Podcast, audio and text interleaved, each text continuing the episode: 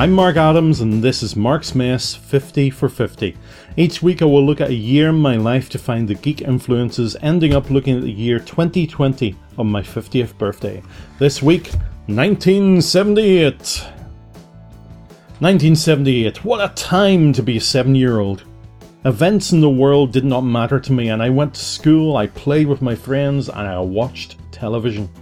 And TV was getting even more interesting. Two sitcoms, A Good Life and Some Mothers Do Have 'Em, uh, ended their very positive run. The Good Life, about a suburban couple going self sufficient, was a favourite of mine, if only for the great Richard Briers, and still holds up today. I'm one of the few people who wonder why Some Mothers Do Have 'Em is so fondly remembered. I get why it's funny. An accidental prom man tries various jobs, resulting in very physical stunts by lead actor Michael Crawford. I get why it's funny, but I don't get it being that funny. Saturday evening favourite show The Generation Game changed the host from Bruce Forsyth to Larry Grayson. The oddball family game show 321 began uh, its 10 year run, making awkward children trying Ted Rogers' finger flicking catchphrase. This was the first year that a Bond movie came on TV at Christmas with Diamonds Are Forever, starting a British tradition of Bond movies over the Christmas holidays. All Creatures Great and Small, based on the novels of Yorkshire vet James Herriot, started. As an animal lover, it was a hit with me and even led to my decision to become a vet. Of course, that didn't last. I do remember Tucker Jenkins' first day of his new school of Grange Hill, a children's TV series based on a comprehensive school, preparing a generation of school children for its gritty real life storylines of bullying and learning difficulties. It had the same problem of every drama that re- the realism was forced, so something interesting would always happen, unlike school.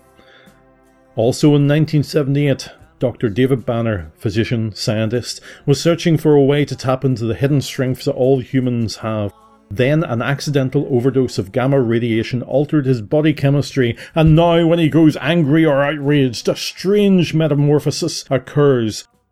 One year after the Amazing Spider Man live action series hit our screens, we get the Incredible Hulk. What attracted me more to the Hulk as opposed to the other superheroes at the time was uncontrol I probably felt as a child. The haunting music always left a melancholic feeling to an episode that David Banner could help so many people, but never himself. Space opera came to my screen with the new BBC sci fi series of Blake's 7.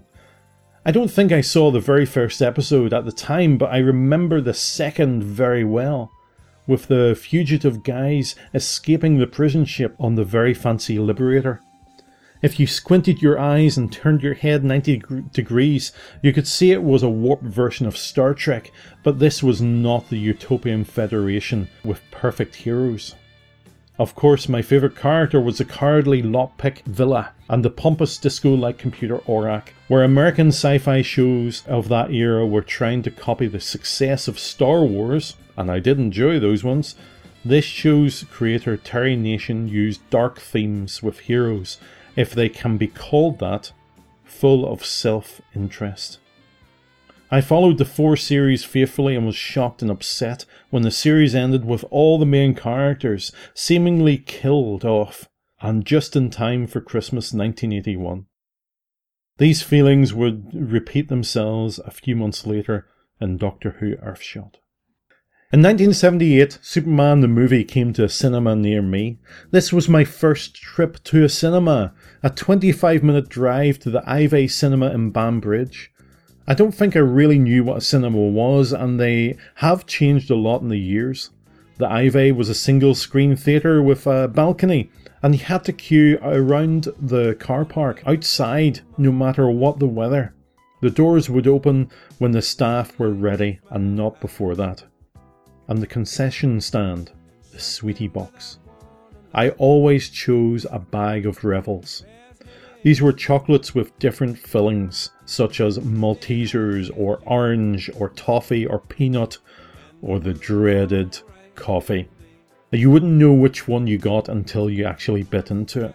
And I soon learned to always leave the flat revels, which were all chocolate, in case I got a dreaded coffee as my last one, so I could purge the flavour with the purity of chocolate. As I munched through these chocolatey treats, I marvelled at the superpowered hero who made me believe a man could fly. If you would like to contact me, you can by email at mymarksmess at gmail.com, on Twitter at marksmesspodcast, and uh, without the T, and on Facebook at Marksmess Podcast as well. Thank you to Josh Woodward of joshwoodward.com for the title music, and next time, 1979.